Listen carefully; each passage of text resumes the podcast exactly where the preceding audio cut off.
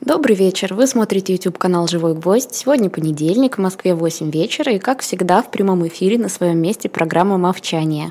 Меня зовут Евгения Большакова, и как всегда с нами на связи финансист, основатель группы компаний по управлению инвестициями «Movchan's Group» Андрей Мовчан. Андрей Андреевич, добрый вечер. Добрый вечер всем, добрый вечер, Евгения. Ну, не как всегда, да, вот яркий пример этого будет следующая неделя, когда меня, к сожалению, не будет. Мы неделю пропускаем, в следующий раз встретимся через две недели с вами только – вот, но как почти всегда, как да. периодически. Спасибо, Жень. А, мы с вами удачно в прошлый раз закончили тему Китая, Анголы и можем спокойно говорить о чем-то другом. У нас есть с вами целый план разговоров, да, как мы в прошлый раз обсуждали. Вот. Но э, начать наше продолжение разговоров я хочу с э, возврата к теме, которой я на самом деле сам занимаюсь в жизни. Да, я же не, э, как бы не академический экономист, э, не человек, посвятивший жизнь изучению экономик разных стран. Я все-таки занимаюсь инвестициями, и тут мне подвернулся очень интересный повод, может быть, кого-то это тоже заинтересует. Эм, так, полчасика обсудить вопрос, куда сейчас инвестируют инвесторы и почему. Угу. Подвернувшийся повод – это отчет Goldman Sachs. Goldman Sachs, для тех, кто не знает, это такой, скажем, эталон в мире больших инвестиций. Это один из крупнейших инвестиционных банков мира и, пожалуй, самый успешный инвестиционный банк мира – так вот, Goldman Sachs э, в начале этого года, в марте, по-моему, этого года, он опросил достаточно большое количество, 166 семейных офисов из э, разных частей мира. А для тех, кто не знает, семейный офис – это команда, которая управляет деньгами конкретной семьи или конкретного человека. То есть инвестирует их не, не вообще для клиентов, как мы, да, у нас там больше 350 клиентов, а для какой-то конкретной одной или нескольких семей, работая как бы на них, будучи их э, сотрудниками. Вот. Он сделал опрос по тому, как э, эти команды смотрят на э, то, куда инвестировать. Ну, с Байденом, подписавшим закон о изменении потолка госдолга, наверное, вы все это видели, знаете, все случилось ровно, как мы с вами обсуждали, все, все вовремя, все подписано, все есть сократили какие надо расходы, уже с сегодняшнего дня начинается размещение новых долговых обязательств. А, и потолок госдолга, кстати, как я и предполагал, потолок госдолга не установлен новый, он будет установлен только после окончания этого года и после всего бюджетного процесса на будущий год. Вот. Но в связи с этим отпал вопрос, что будет с дефолтом Америки. Ничего не будет с дефолтом Америки, как мы с вами и думали. Но все равно вопросов по инвестированию остается огромное количество. Если просто вспомнить, что происходило в последние, э, ну, скажем, 15 лет, да, то картинка будет примерно следующая.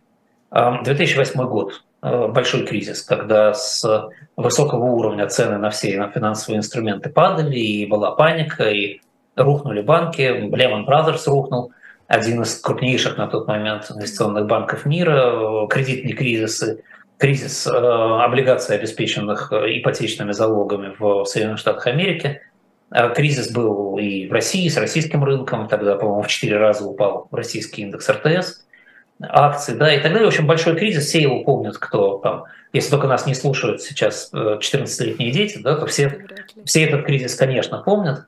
Вот. И очень много разговоров тогда было о, о катастрофе, да, о том, что мир никогда не будет прежним, о том, что э, надо относиться по-другому к инвестиционным рынкам, и, и все эти разговоры никак не оправдались. А уже в девятом-десятом годах э, рынки росли.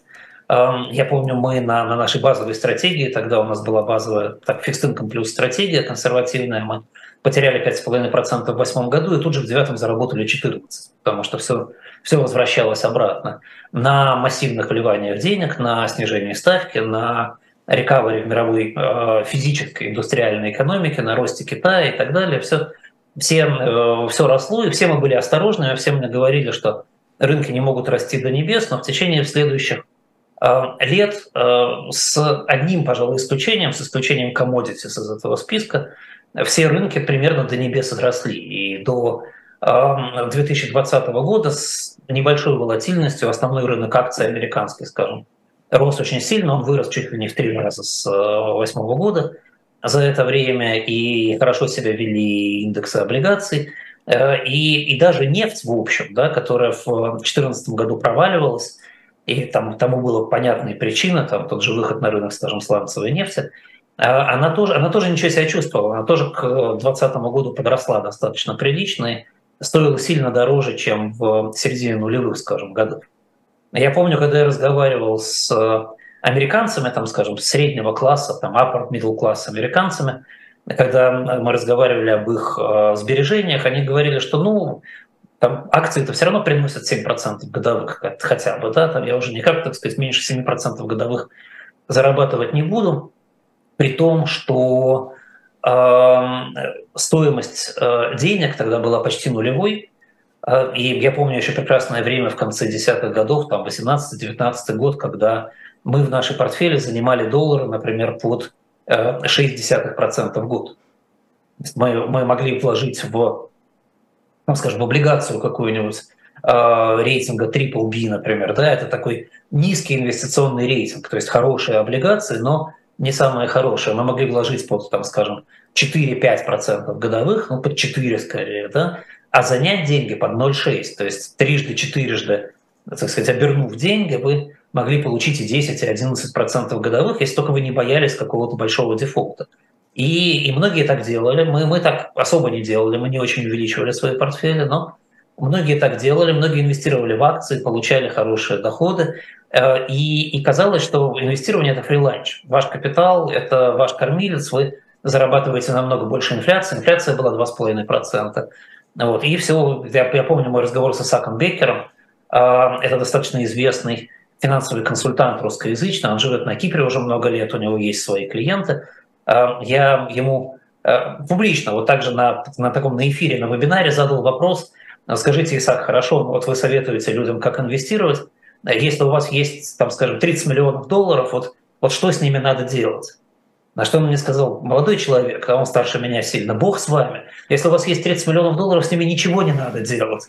Вы просто можете положить их там в облигации, в самые простые, и можете зарабатывать на этом большие деньги все время и прекрасно жить. Вот. И дальше наступил ковид. Как тоже, наверное, все помнят, даже 14-летние дети уже точно это помнят. Наступил ковид, и буквально в течение месяца все рухнуло, и Нефть с уровня там, почти 100 долларов за баррель рухнула до минус 27, если помните, к маю.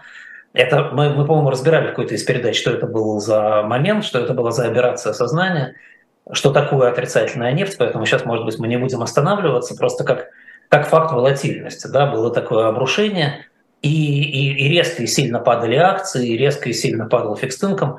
Наш портфель фикстинком упал на 13% внутри месяца в цене. Это какие-то невиданные совершенно цифры, мы никогда вообще такого не встречали. Ну, понятно, что мы we, we held the ground, да, мы стояли на месте, ничего не продавали, начали покупать быстро, потому что было понятно, и мы говорили, что это не кризис, это шок, экономический кризис бывает по-другому, по-другому выглядит. Вот. И тоже, казалось бы, да, э, после ковида э, через там, 3 месяца, через 6 месяцев э, стало понятно, что рынки как бы автоматически восстанавливаются что все как бы хорошо, что там рынки могут вести себя как угодно, но все равно растут. И те, кто э, не продал, не были э, сильно расстроены, потому что рынки пошли обратно, и они возвращали деньги. И те, кто э, потом купил, те зарабатывали очень большие деньги. И, и мы все продолжали быть осторожными. А, и к нам приходили наши клиенты в какой-то момент и говорили, ну, ребята, ну что, ну вот я заработал 40%, там, я в Теслу вложил после ковида, да, там я в Zoom вложил после ковида, да, вот я, что вы мне тут показываете ваш портфель? Ну, то есть к концу 20-го, к там, середине 21 года э, было ощущение, что мы на нескольких тестах подряд увидели абсолютный резилиенс, абсолютное сопротивление рынков. Они, э, ты по ним бьешь там кувалдой, да, или чем угодно, они отскакивают обратно. Ничего, вот, ничего не сделаешь с этим. И потом наступила вторая половина 2021 года. И на фоне второй половины 2021 года все начали более-менее понимать, что единственным источником такого роста рынков была выдача огромного количества денег в экономику, что после 2008 года, что после э, марта 2020. А, и, и как только ставки начали зажимать ликвидность, рынки сразу пошли вниз. Рынки пошли вниз все, пошла вниз нефть, пошли вниз облигации, пошли вниз акции, пошли вниз оценки компаний. А, все вот эти новомодные красивые штуки от э, криптовалюты биткоина э, до спаков и ICO и так далее, все, все резко стали идти, то, что американцы называют sideways, да, то есть э, цена на биткоин упала там что-то в три раза, там, в два раза, многие криптовалюты пошли совсем в никуда, про спаки очень быстро перестали слышать. Вообще спак – это э, такие коробочки, которые создавались, выпускались на биржу для того, чтобы взять в них деньги, а потом в них что-то купить. Менеджеры спаков их выпускали на биржу, даже не рассказывая, что они будут покупать. Они просто говорили, денег мне дайте, я разберусь. И очень дорого торговались эти спаки, пока, пока не пошла а, волна, с одной стороны, инфляции, с другой стороны, ставки. И все это очень быстро вымело с рынка. И люди, которые там оставались, они потеряли очень много денег. То же самое с ICO, естественно. То же самое с pre-IPO случилось. Еще по инерции на pre-IPO инвестировались большие деньги, а потом компании выходили, если на IPO, то выходили дешевле на 30%. Вот. И что интересно, что за, там, скажем, 22 год, и это никак не связано с событиями в Украине, мы говорим про глобальные рынки. За 22 год одним из наиболее сильно потерявших в цене активов были американские казначейские обязательства. Там потери были двузначны. И понятно, что акции американские потеряют двузначную величину, да, но, но тот факт, что безрисковые инструменты принесли там, минус 15-16% за год, это, пожалуй, впервые в новейшей истории финансовых рынков. И, эм, и это как-то нужно переварить было всем инвесторам и осознать, что э, самые консервативные инвесторы иногда теряли больше всего в этой ситуации. Потому что они были, скажем, в длинных трежерис, считая, что это надолго для них залог нормальных доходов. А поскольку они еще были э, с плечом в этих US Treasury, скажем, с двойным, с тройным, потому что длинные трежери смогли давать 2%, а плечо было, опять же, 0,5-0,6, да, то они потеряли деньги еще во много, ну не во много раз, конечно, да, но там в полтора-два раза больше. А, и если помните, о чем мы с вами говорили, одними из таких серьезных инвесторов были сами американские банки. И из-за этого мы увидели с вами кризисы американских банков. Вот. И вот в этой вот странной ситуации, когда у вас, э, там, несмотря на войну, нефть и газ неудержимо идут вниз, э, активы все идут вниз, и, и непонятно, что будет дальше, ставка растет, ставка растет, инфляция не сокращается. В этой ситуации Goldman Sachs проводит опрос, э, в котором, как я уже сказал, принимают участие 166 офисов. 70% этих офисов имеют в своих активах более 1 миллиарда долларов – а, и 90% этих офисов имеют функцию инвестирования. То есть их задача не просто хранить, но еще и активно управлять инвестициями. И вот э, просто чтобы, так сказать, чтобы себе представлять а такой срез мнения крупных инвесторов, а это действительно очень крупные инвесторы, сейчас мы вам разные картинки относительно их размера покажем, я надеюсь, Жень, да, у нас же есть готовые картинки, и, и вы увидите, как это все там выглядит. Вот что они думают. Ну и, и дальше, кстати, мы с вами можем порассуждать, или вы сами можете подумать, стоит ли опираться на их мнение, насколько это мнение разумно. Так вот, что за офисы? 57% э, этих офисов из Южной и Северной Америки, 21% из Европы, 22% из Азии. То есть срез такой по, по всем офисам. 13 офисов с активами более 10 миллиардов долларов, 7 с активами менее чем 500 миллионов. Ну вот, наверное, мы бы сказать, могли, если бы мы были офисом, мы попали бы вот в эти э, 7 офисов, да, потому что у нас немножко меньше, чем 500 миллионов в управлении. Вот. С точки зрения того, как они управляют, это тоже очень показательно. 49% а этих офисов управляют инвестициями сами, никому не доверяя управление инвестициями. 44% сочетают управление, и только 7% передают профессиональному управляющему. Но вот здесь, мне кажется, очень важно посмотреть на картинку, и удастся сейчас Женя открыть нам или нет – размер э, инвестиционной команды. Именно картинка под названием «Размер инвестиционной команды офиса». А, при том, что, как видите, там, половина офисов управляет только сама, и это очень серьезные игроки, у которых много денег, они могли бы позволить себе большую команду. Посмотрите, больше половины этих офисов имеют в команде меньше, чем 5 человек управляющих. То есть, в общем, крупные игроки индустрии управления активами не создают себе гиперкоманд. Видите, только, только в трех офисах здесь из всего опроса больше, больше 20 сотрудников управляющих. И то это, наверное, какие-то специфические очень офисы, которые управляют какими-нибудь там венчурными продуктами в основном и так далее. Все, опять же, зависит от того, как э, там, руководителям этих офисов удается договориться с владельцами. Но, тем не менее, вот это очень важно понимать, что Вообще говоря, управление активами даже очень крупными организациями эффективно делается компактными командами. Здесь не нужны гигантские команды для того, чтобы э, это делать, и эти большие офисы это понимают. Поэтому там, если вы куда-то инвестируете, кому-то даете деньги там, какому-нибудь условно швейцарскому банку, и он рассказывает вам, что у него 500 аналитиков сидит, вспомните по эти family офисы. 500 аналитиков, значит, съедают ваши деньги, значит, вы дорого платите. Зачем, не очень понятно. Вот. Но это к вопросу о том, как. Да? Значит, теперь к вопросу о том, куда. А, примерно 12% в среднем по этим офисам у, а, у этих офисов денег в наличной форме. Это не очень большая цифра. А, в принципе, можно было бы в, таком, в такой неразберихе, как сейчас, ожидать, что цифра будет побольше. Держать 12% кэша – это значит, все-таки крупные офисы достаточно оптимистичны. Ну, почему они достаточно оптимистичны, большой вопрос. Да, я не смогу вам этого сказать, я не проводил опрос. Но могу предположить, в первую очередь потому, что мы видели, как рынки отскакивают после предыдущих кризисов. Да, сейчас ситуация другая, да, сейчас высокие ставки, да, сейчас на носу а, квази-рецессия, если хотите. Да, ну, наверное, не рецессия, может быть, стагнация.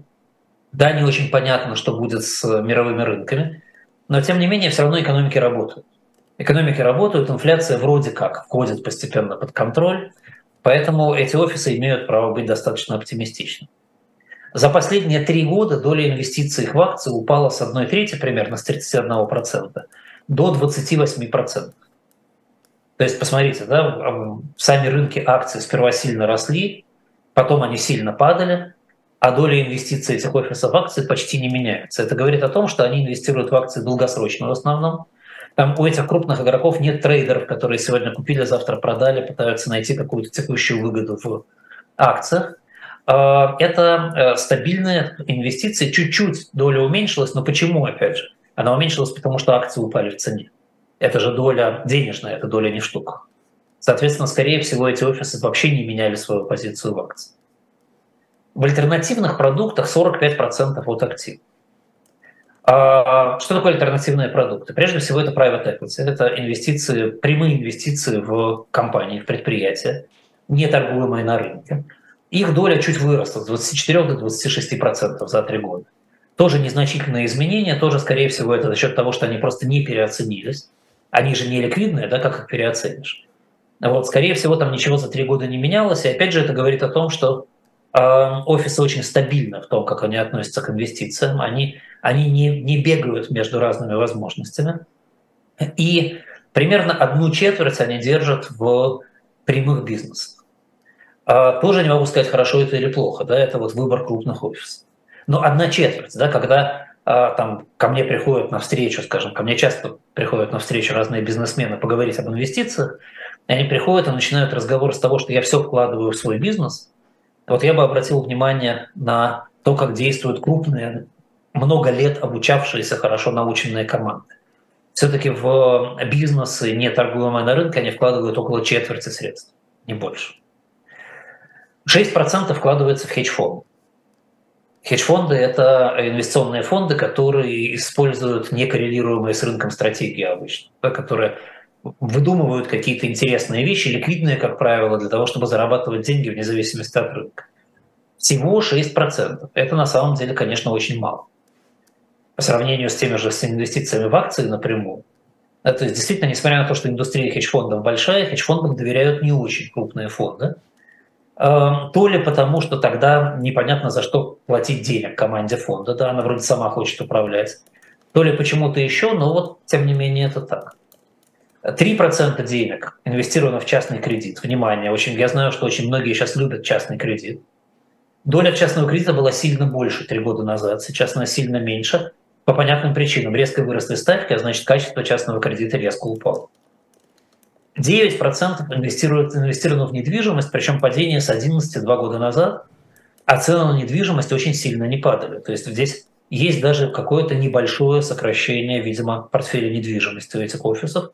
И еще раз, очень важно, я знаю тоже, так сказать, есть многие инвесторы, которые, приходя ко мне, говорят как раз обратное, что мы, мы вот вышли на пенсию, мы тут недвижимость на все купили, хотим получать рентный доход.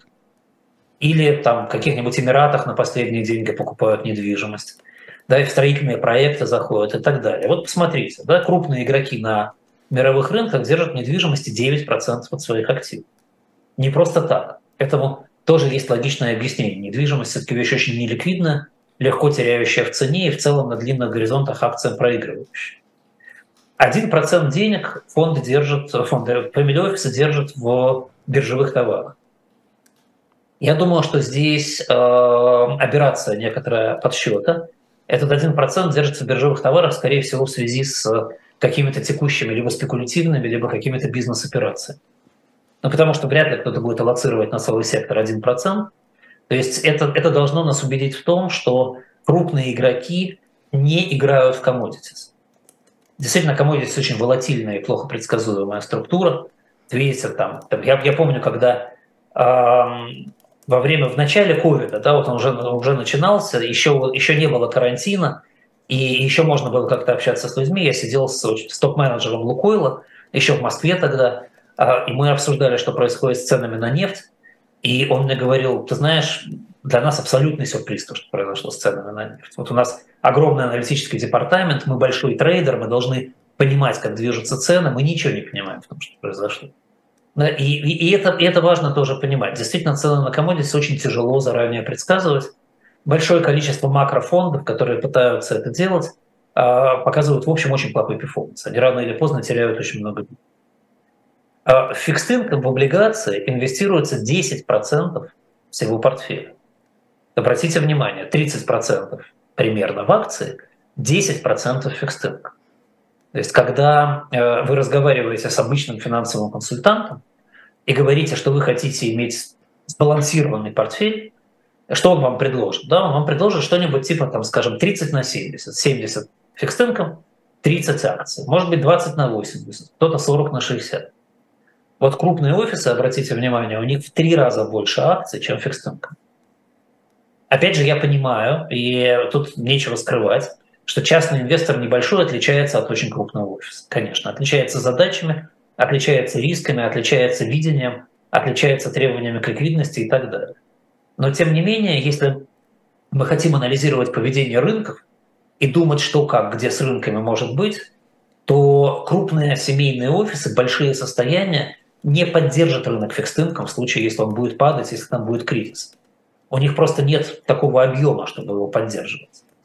Они рынок акций могут поддерживать, да, рынок фикстинком нет. Тем более, что в high yield, то есть вне investment grade, проинвестировано всего 2% от объема денег этих игроков. Эта цифра, конечно, упала с докризисных времен, потому что все понимают, что в high сейчас могут быть проблемы, особенно если это не американский high yield. Но тем не менее, нам надо понимать, что когда там, скажем, вы идете на рынок, там, я не знаю, у вас миллион долларов, например, да, или 500 тысяч долларов, вы идете на рынок, хотите сделать себе портфель фикстинком, и вам ваш советник в каком-нибудь брокере говорит, вот давай сейчас под 9%, 10%, там тебе на все купим high yield, это соблазнительно сейчас 9-10% в долларах, но вы должны понимать, что крупные, осторожные, разумные инвесторы держат сейчас в high только 2% своих активов. 2 по сравнению со 100, которые вам будут предлагать. Это все-таки большая разница. На искусство и криптоактивы вместе. К сожалению, в отчете это не разделено. Я считаю, что это ошибка, это надо было, конечно, разделять. Но на искусство и криптоактивы вместе у этих офисов приходится всего 4% активов, а год, два года назад было 5%. Опять же, я знаю, что очень много идет рассказов про э, искусство, про то, как хорошо, что оно всегда дорожает, что в него нужно инвестировать, э, про э, вина, например, да, про вот какие-то такие совсем альтернативные активы. Вот имейте в виду, что все это вместе, да, вся вот эта тяжелая альтернатива, я бы так назвал, это 4% активов, и из них, конечно, искусство составляет основную часть, потому что крупные family офисы, у них есть просто частные коллекции. То есть все остальное – это такие выдумки для того, чтобы выдавить из вас денег – и они, в общем, того не стоят. Вот я, мы не показывали, да, asset картинку, да, но давайте сейчас, пока я буду говорить дальше, покажем, чтобы это было наглядно видно, как, как это выглядит. Тем более, что картинка хорошая, она еще и распределяется по, а, по рынкам, по тому, откуда берутся офисы. В общем, разница не очень большая, как можно видеть, и офисы из, и глобальные, и американские, и европейские, и азиатские, они примерно одинаково думают. Единственное, что вот, там, скажем, private equity у азиатских офисов сильно меньше, 19% против 27 у американских, 29 у Европы. А, и э, это очень легко объяснить. Же private equity все-таки это инструмент, который требует очень аккуратного к себе отношения с точки зрения законодательства, с точки зрения возможности судебного разбирательства и так далее. И, конечно, в Америке и в а, Европе это дело значительно легче. Да, ну и, соответственно, кэш, если вы посмотрите, да, а, кэша очень мало у европейцев и американцев, кэша много сейчас в Азии, э, и, и в основном это за счет того, что э, особенно некуда вкладывать. И, кстати говоря, если в Азии много кэша, тоже надо понимать, да, что это э, достаточно серьезный э, признак в пользу твердости европейских, американских валют, доллара, евро и так далее. Почему? Потому что этот кэш, он не в местных валютах волатильных, он, конечно, держится в э, hard currencies. Вот. Э, что, что еще интересно с точки зрения э, того, куда, как, кто собирается инвестировать? Можно переходить, наверное, на следующую картинку про real estate – и пока эта кстати, интересная картинка повисит, пока я до нее дойду в разговоре, я поговорю про другие вещи. 48% а, офисов, то есть примерно половина офисов, собирается увеличивать инвестиции в акции и 41 private equity. То есть, в принципе, несмотря на все, о чем мы с вами говорим достаточно открыто, что акции очень дорогие, что э, риск премия очень низкая на акциях, что во время э, депрессии, стагнации э, прибыли не будут расти – да, несмотря ни на что, крупные игроки в акции private equity верят. 30% хотят увеличивать инвестиции в частный кредит.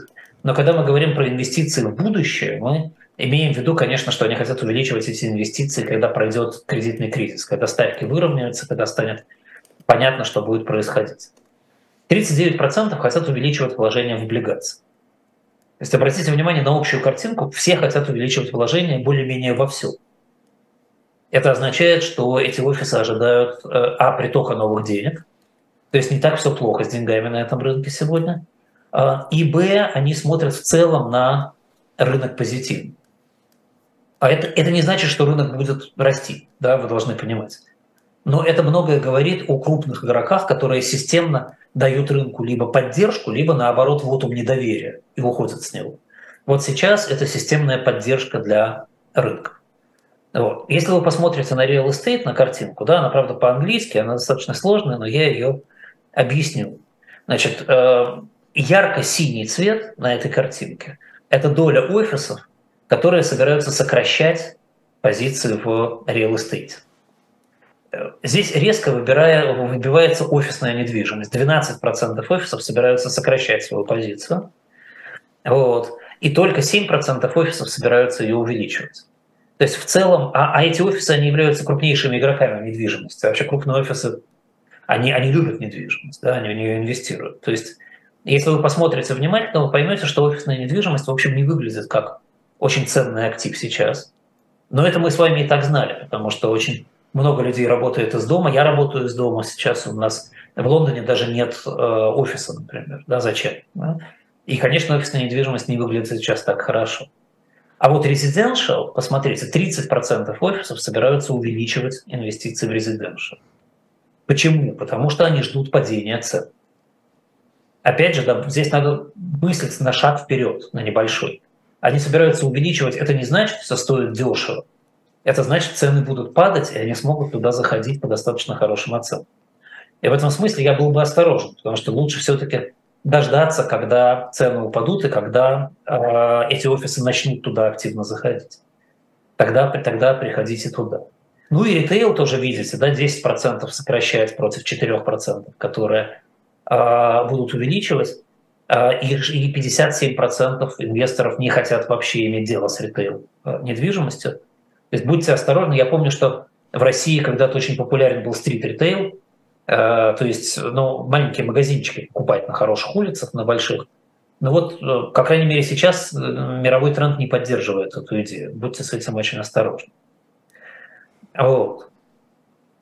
Еще один интересный график, следующий, который можно показать, это стратегическая аллокация. Тоже он сложный, да, но и здесь тоже стоит пробежаться и посмотреть там, например, commodities. Мы с вами говорили, что никто на commodities не аллоцирует, ну и 86% не собирается это менять. Да, и только 14% могут немножко увеличить. А вот, например, эм, кэш, да, то есть наличные средства, 35% собираются уменьшать долю э, наличных средств, да, и только 13% собираются увеличивать. Да, это то, о чем мы с вами говорили только что, что объем кэша собираются э, уменьшать. Я, кстати говоря, по инерции сказал неправильное слово, давайте переговорю. Commodities 14% собираются, собираются э, конечно, сокращать позиции. Вот. Фикс инком 39% собираются увеличивать. Да, мы с вами об этом говорили. Но при этом 51% ничего менять не будет, и только 10% будут сокращать. Вот. А эта картинка останется у вас в записи, вы сможете ее потом подробно изучить, чтобы мы с вами время сильно не теряли. Давайте пойдем дальше. Вот. Если говорить по географической локации, мне кажется, это тоже крайне важно сейчас проговорить, особенно учитывая тот факт, что на русском языке очень много говорят про там, закат Запада, про расцвет Китая, про про рост Азии и так далее. Значит, по этим крупным офисам 63% инвестиций сделано и собирается делаться в Соединенные Штаты Америки. Еще 21% делается в развитые рынки вне Соединенных Штатов Америки. То есть на все про все, включая Китай, остается 19%. 41% family офисов из Азии собирается увеличивать инвестиции в Соединенные Штаты Америки. То есть, э, вот опять же, на картинку можно посмотреть. Да, здесь видно это соотношение. Да, понятно, что офисы из Азии инвестируют в Китай аж 27% того, что они делают. Да, но офисы из Америки инвестируют в Америку 77% того, что они инвестируют. Да, и в этом смысле совершенно четкая и понятная конструкция. А, инвестирование идет в развитые рынки и в Соединенные Штаты Америки – Китай – это локальная инвестиционная площадка для компаний из Азии, для инвесторов из Азии, но она так и остается локального характера площадкой. Вот можете посмотреть, в Китае, например, в Европе только 2% активов инвестируется, в Америке только 2% активов инвестируется. Ситуация никак не меняется и меняться не предполагает. Аллокация это абсолютно стабильная. Она составляет в среднем, как мы говорим, 85%. А, вот. Азия и Океания инвестируют больше в Китай, да, как мы уже сказали. А, развивающиеся рынки в целом занимают менее 10%. И в этом смысле, опять же, вот смотря на это таким циничным взглядом аналитика, да, понимаете, ну, наверное, вы должны понять, насколько несостоятельны все разговоры про изменение экономической парадигмы в мире, про бум других экономик, про многополярный экономический мир и так далее. Казалось бы, азиатские инвесторы должны больше инвестировать в развивающиеся рынки. Но это не так. Доля азиатских инвесторов развивающихся рынков всего 2%. То есть на самом деле риски развивающихся рынков больше берут на себя инвесторы из развитых рынков. В среднем глобально на Индию приходится 2% инвестиций, а из Азии 3%. Столько же, сколько на остальные развивающиеся рынки. Вот вам, пожалуйста, картинка тоже огромной индийской экономики, которая вроде бы быстро растет, которая вроде бы не хочет слушаться Америку и Европу, которая вроде бы сейчас один из друзей России, чуть не сказал Советского Союза. Да, но вот, кстати, общий объем инвестиций показывает, насколько эти экономики могут расти и развиваться, и насколько тут этим экономикам доверяют. Вот. Индия – это единственный рынок, на котором, кстати говоря, 100% офисов будут в этом году увеличивать свою аллокацию. То есть, в принципе, к Индии как развивающемуся рынку относится хорошо. Но все равно аллокация такая мизерная, что говорить здесь особо не о чем. Если говорить про сектора, 43% family офиса держат увеличенную аллокацию на IT все еще сейчас. Вот следующий график секторный, да, вы, вы эту картинку увидите. 34% держат увеличенную аллокацию на здравоохранение и э, на фармацевтическую промышленность. На строительство 27%, на энергию 26%, да, и дальше вниз, вниз, вниз, вниз, и уже дальше мы будем иметь дело с ситуациями, с индустриями, где уменьшенная аллокация больше, чем половина офиса. То есть, еще раз, взгляд крупных инвесторов сегодня, и тоже, наверное, если вы инвестируете сами, для вас это не должно быть большим сюрпризом, это IT, э, здравоохранение и фармацевтика в первую очередь. Да, это наиболее интересная для них индустрия. наименее интересной индустрией оказывается utilities. Да? Ну, utilities – это всякие компании, которые, там, скажем, генерируют свет, э, поставляют газ, тепло и так далее. То есть те, которые взаимодействуют с тем самым водородным сырьевым сектором, который является в России доминирующим. Ну и, кстати, материалс, да, тоже только 10% на материалс хотят увеличить аллокацию. Вот. Очень интересная ситуация, о которой стоит отдельно поговорить, это ситуация с криптовалютами. Есть хороший следующий график, тут даже два графика следующих мы сейчас вам покажем, и я немножко расскажу. Примерно у трети офисов есть инвестиции в криптовалюты и NFT. 62% заявляют, что не инвестируют и не будут инвестировать в криптовалюты и NFT никогда. Ну, по крайней мере, сегодняшняя позиция такая. Да, но всего 12% офисов сегодня заявляют, что аллоцируют средства на research этих рынков. То есть на развитие своей экспертизы в этом плане. Пять лет назад таких было 45%. А тех, кто не хотел инвестировать в эти рынки, было только 39%. И казалось бы, пять лет назад, что а, крипторынки начинают завоевывать крупных игроков. Но вот видите, пошел очень мощный откат. Э, в принципе, очень многие офисы сейчас отказываются от того, чтобы думать про эти активы. И вот очень интересный следующий график. Да, там где пайчат диаграмма по поводу того, куда, как а, там в 2021-2023 году отвечали эти инвесторы на то, э, куда они как инвестируют. Да, вот смотрите, глобально в 2021 году 45% инвесторов интересовались тем, чтобы инвестировать в будущем в криптовалюту. В 2023 году эта доля уже только 12%, а в Америке она только 8%. Да, в Европе она, и того, в Европе она 6%, и того меньше. И 79% европейских офисов сказали нет, и нам не интересно об этом говорить. Их было всего 57 в 2021 году. В Азии посмотрите, что происходит. Азия – это огромная территория майнинга. Азия – это территория, где эти валюты во многом создавались. В 2021 году 68% азиатских офисов интересовались будущим инвестированием в эти валюты. А сейчас а, всего 27% интересуются. То есть это, это очень серьезная заявка на то, чтобы криптовалюты потихоньку действительно сходили со сцены как интересная инвестиционная структура. А, что еще интересно про э, офисы сказать? А, может быть, про пару слов про как раз коллекции, про искусство. Здесь есть интересный график про collectibles, а, который говорит о том, какие причины побуждают эти офисы покупать искусство. И тоже здесь сразу становится все понятно с рынка. Да? 71%, как вы видите, хочет покупать искусство потому, что это его увлечение. Имеется в виду здесь, конечно, что это увлечение владельцев офисов, а не менеджеров. Но может быть и менеджеров тоже. 39% это не так мало, кстати говоря. 39% говорят, что стоимость предметов искусства не коррелирует с доходами по остальному портфелю, и это покупается как предмет диверсификации. Вот. И, в общем, и, и, и вот как бы и все. Да? Э, возможность держать предметы искусства анонимно ценят 6%, потенциальные налоговые льготы 3%, да, и, и в принципе вот так и надо воспринимать инвестиции в искусство. Потому что все-таки там 71% делают их потому, что ему просто нравится какое-то конкретное искусство.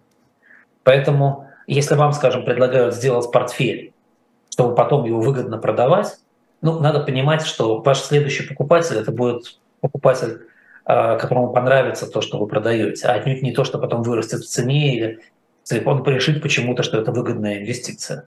И это очень сильно усложняет задачу сделать портфель.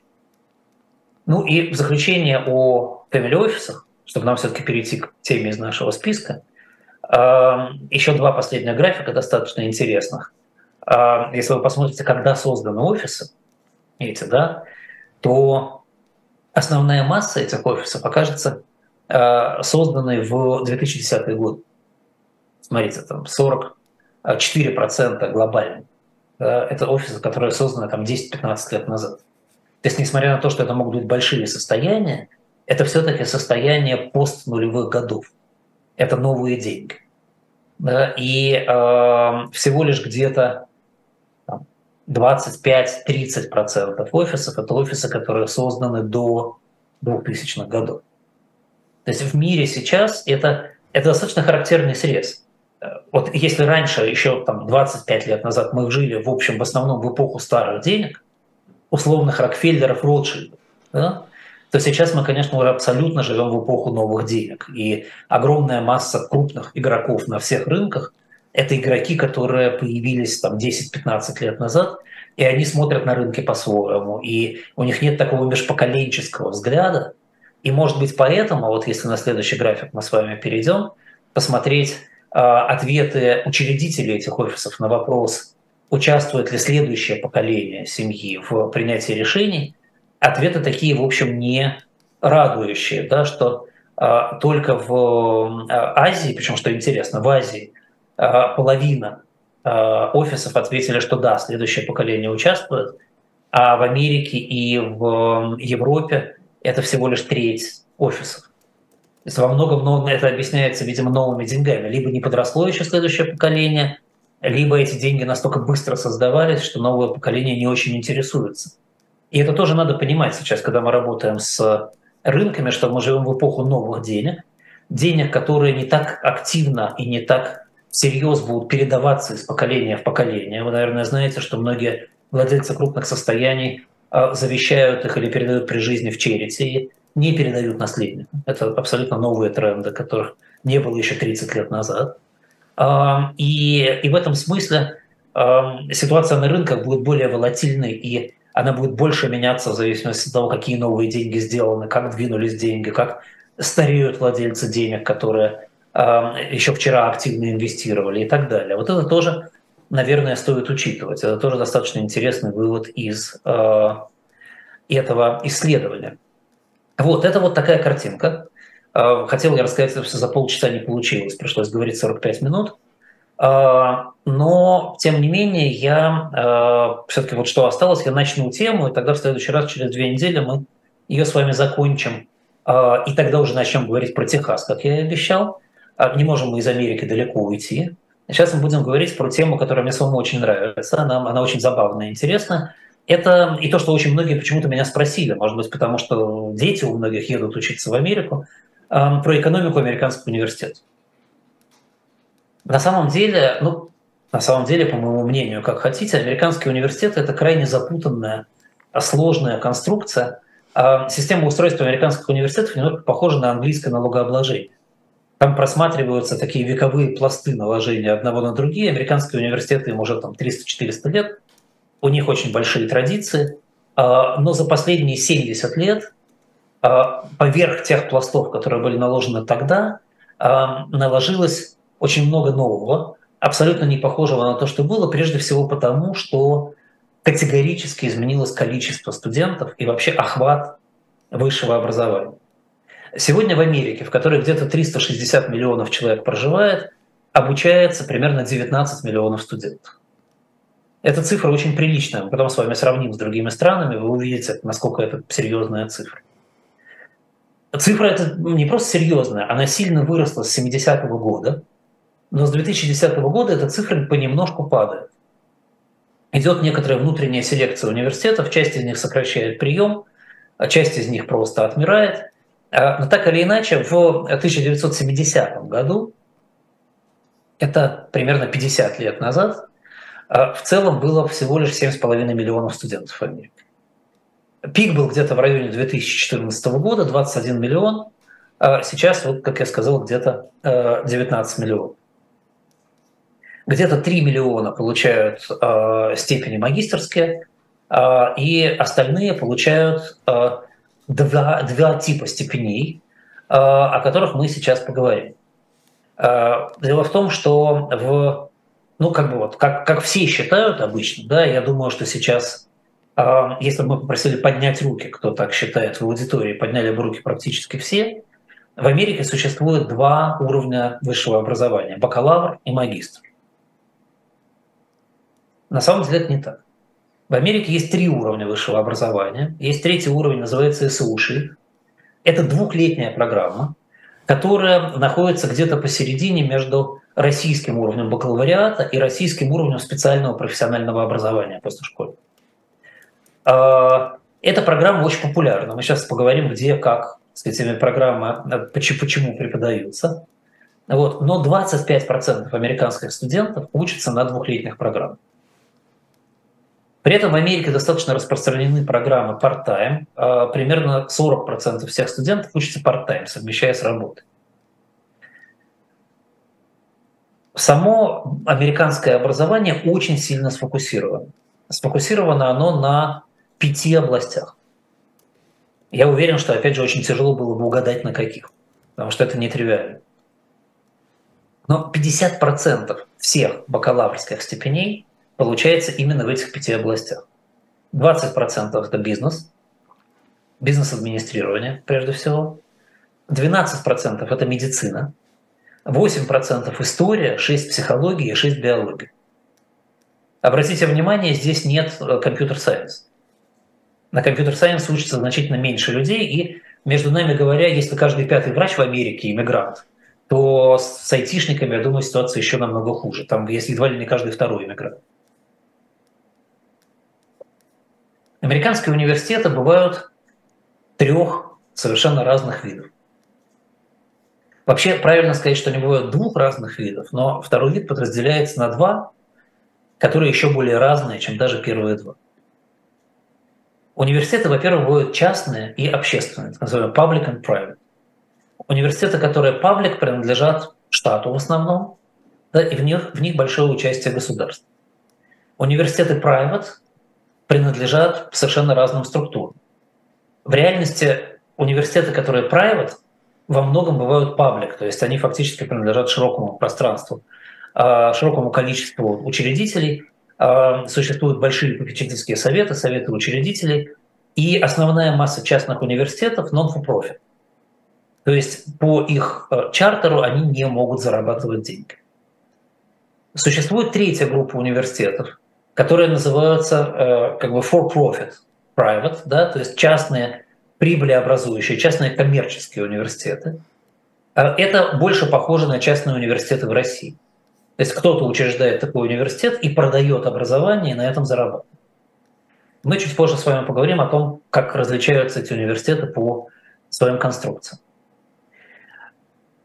Как правило, как правило, лучшие американские университеты – это частные, не прибыльные, некоммерческие университеты.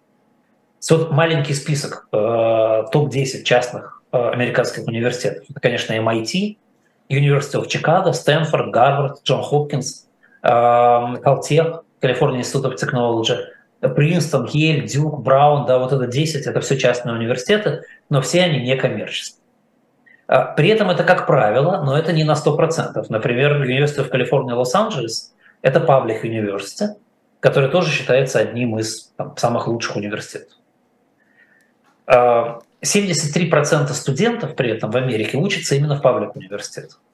Это связано с тем, что в паблик-университетах а, оплата за обучение, так называемый tuition, несколько меньше, чем в частных. Эта цифра 73% никак не меняется с 70-го года. Она так и осталась. А, но с 50-го а, года по 70-й произошло очень резкое изменение этой цифры. В 50-м году только половина студентов училась в паблик-университетах. Ну, объяснение этому очень просто дать. Паблик университетов был намного меньше. За эти 20 лет, с 50 по 70 год, количество паблик университетов резко выросло, Штаты вкладывались в развитие этих университетов, и это дало возможность в том числе резко начать обучать больше студентов. В университетах коммерческих учатся только 5% студентов. И вообще коммерческие университеты особенной погоды в Америке не делают. Чуть позже мы с вами поговорим о том, как они делают плохую погоду в Америке. Да? Но, но надо понимать, что в целом вообще вся американская система образования, конечно, держится на первую двух категориях.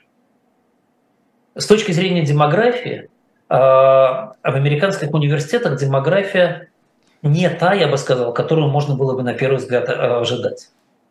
А, в 1970 году доля белых студентов, белых, ну, в смысле, Caucasian студентов в в Штатах была 85%.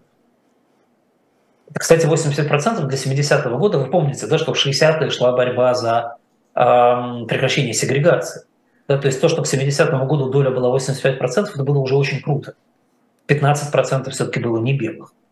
Но сейчас эта доля стала 55%, при том, что в популяции э, белых европейцев 59%. То есть фактически вероятность того, что вы станете студентом высшего учебного заведения в Америке, если вы белый, ниже, чем если вы не белый. Доля испаноязычных студентов 19,5%, их 19% популяции. Доля афроамериканцев 13,4% при 14% популяции. Э, эта доля, кстати говоря, не сильно увеличилась за 50 лет афроамериканских студентов. В 70-м году она была 10%, сейчас стала 13%. То есть, в принципе, можно сказать, что уже на, как бы на заре вот этого периода э, расового равенства в Америке доля афроамериканских студентов уже была соответствующей их доле в населении. Вполне. Вот. Колоссально выросла доля латиноамериканских студентов с 2 до 20% фактически. Но э, я думаю, я не уверен сразу, но я думаю, что большую роль здесь сыграло просто демографическое изменение. За последние 70 лет огромное количество латиноамериканцев въехало в Соединенные Штаты Америки. И это и кубинские иммигранты, это иммигранты из Южной Америки, это и легальные, и нелегальные иммигранты из Мексики и так далее. То есть эта доля, доля росла э, совершенно органически. Здесь э, не надо себя сильно обманывать. Э, если смотреть на расовую и национальную принадлежность студентов, то вы увидите разницу в качестве образования. Не в факте образования, а в его качестве. Почти треть афроамериканских и почти 40% латиноамериканских студентов посещают так называемые community colleges. Community colleges – это, э, ну, скажем так, самые простые а, американские публичные университеты, куда легче всего поступить. Огромное, э, огромное число их, огромная доля их обучает по двухлетней программе – они, принимают, они дают преимущество местным жителям, жителям района данного при поступлении. А, то есть фактически большая часть студентов, а, которые не Caucasian по расе, обучается вот по этим программам, которые между бакалавриатом и профессионально-техническим образованием, и делает это в местных университетах, в которых уровень образования несколько ниже, чем в других. Зато, если говорить про женщин и мужчин, то в Америке 59% студентов – это женщины. При том, что их всего 50,4% популяции. То есть, э, если вы смотрите на свои шансы стать студентом в Америке, то женщин больше таких шансов. В 60-м году, надо сказать, в 60-м году, когда женщины еще не имели права открывать счет в банке без разрешения мужа или отца, в американских колледжах студентов э, женщин было 41%. То есть, в общем, вполне себе там счет открывать не имели права, а учиться имели и учились достаточно активно и много. Но при этом среди афроамериканских и латиноамериканских студентов женщин все еще всего 27%. Здесь опять же возникает вопрос, кто где кого как дискриминирует и почему. Вот. А вообще с женщинами в Америке все, все прекрасно совершенно. 65% американских женщин старше 25 лет имеют образование после школы. То есть получили какое-то какое образование в высшем учебном заведении. А 50%, смотрите, каждая вторая взрослая женщина в Америке либо бакалавр, либо магистр. А среди мужчин это 60% и 46%. Угу. То есть чуть поменьше. Тоже хорошо, но чуть поменьше. Но вообще страна очень образованная, обратите внимание. Да? Вот. И в целом 38% населения старше 25 лет имеет степень бакалавра. То есть оказывается, что э, там вот все эти, так сказать, роднейки, да, ржавый пояс – там и так далее, и так далее, Трамп, не Трамп, посмотрите, да, уровень образования очень приличный. Сегодня, вот сейчас, правда, люди меньше идут в высшее образование в Америке, чем раньше, да, потому что мы сейчас сравниваем весь хвост, да, сейчас это происходит чуть меньше, сейчас 42% выпускников средней школы идут в бакалавриат, и еще 20 идет на двухлетние программы. Но э, мы потихоньку заканчиваем передачу, да, и поэтому можно говорить интересные факты, фан-факт, да, 1900 году, 123 года назад, в целом в Америке в высшее учебное заведение 1% населения. Сейчас, как видите, ситуация катастрофически, я бы сказал, изменилась. Ну и чтобы за последнюю э, минуту закончить какой-то кусок и потом спокойно перейти к новому, сравню с другими странами. В России образование, высшее образование любого типа имеет 25 миллионов человек это 35% трудовых ресурсов или 18% населения. В 2022 году в России высшее образование получали 4 миллиона человек. И вот этот факт, который может вас удивить, потому что я, я даже сам удивился, когда его узнал, Это на 60% меньше, чем 15 лет назад. Кошмар. То есть российское высшее образование потеряло 60% студентов за это время. Как-то это прошло как-то без меня, я даже не понял, как это случилось. Это как-то удивительно прям, да. Ну вот это, это факт, который написан на русском языке, на русском официальном источнике. Тут мне нечего сказать, нечего возразить, высшая школа экономики опубликовала. Угу. То есть в России происходит разрушение фактически образования и высшей школы.